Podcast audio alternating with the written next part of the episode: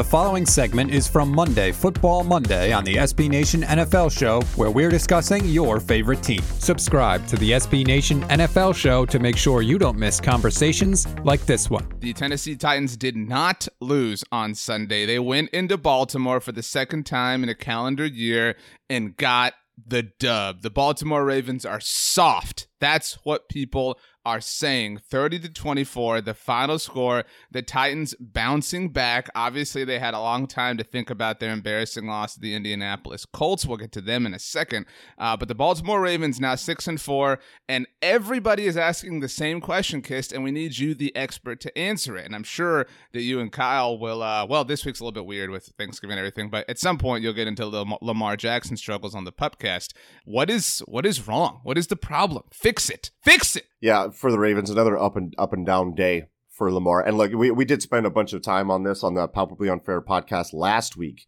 with special guest Mike Renner of PFF, who wrote a great piece asking the question if defenses have figured out Lamar, if the book is out on Lamar.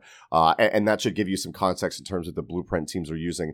Just to break it down real quick, uh, the teams are doing what the 2018 Chargers did in the playoffs against them. They're using mm. lighter box. They're going, you know, speedier type of defensive sets with their personnel. They're using dime package. The Ravens are seeing uh, dime packages used against them at a much higher rate than they have over the past couple years.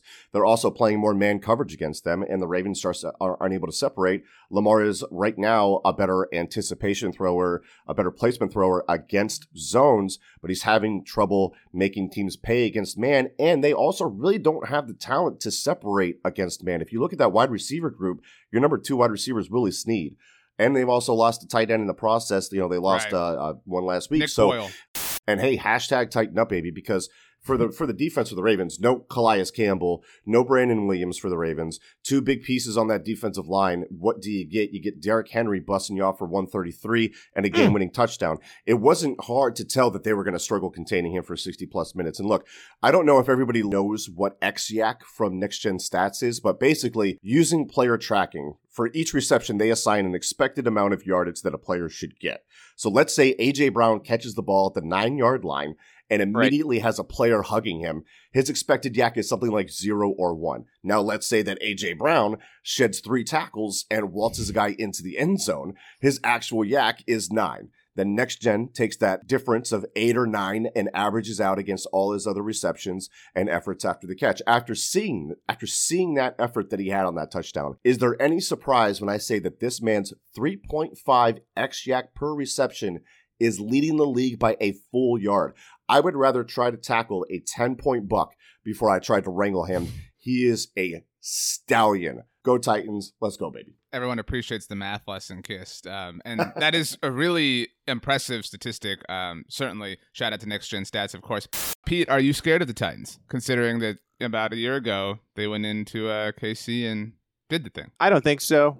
I don't think so. I think the Chiefs are still a better team than Tennessee right now. And we talked about how Chiefs and Raiders starts with Busgate. I mean, this started with Logo Gate. Do you guys know about the Titans coming in and stomping on the logo? John oh, Harbaugh had yep. to come out and say, "Hey guys, get off my logo."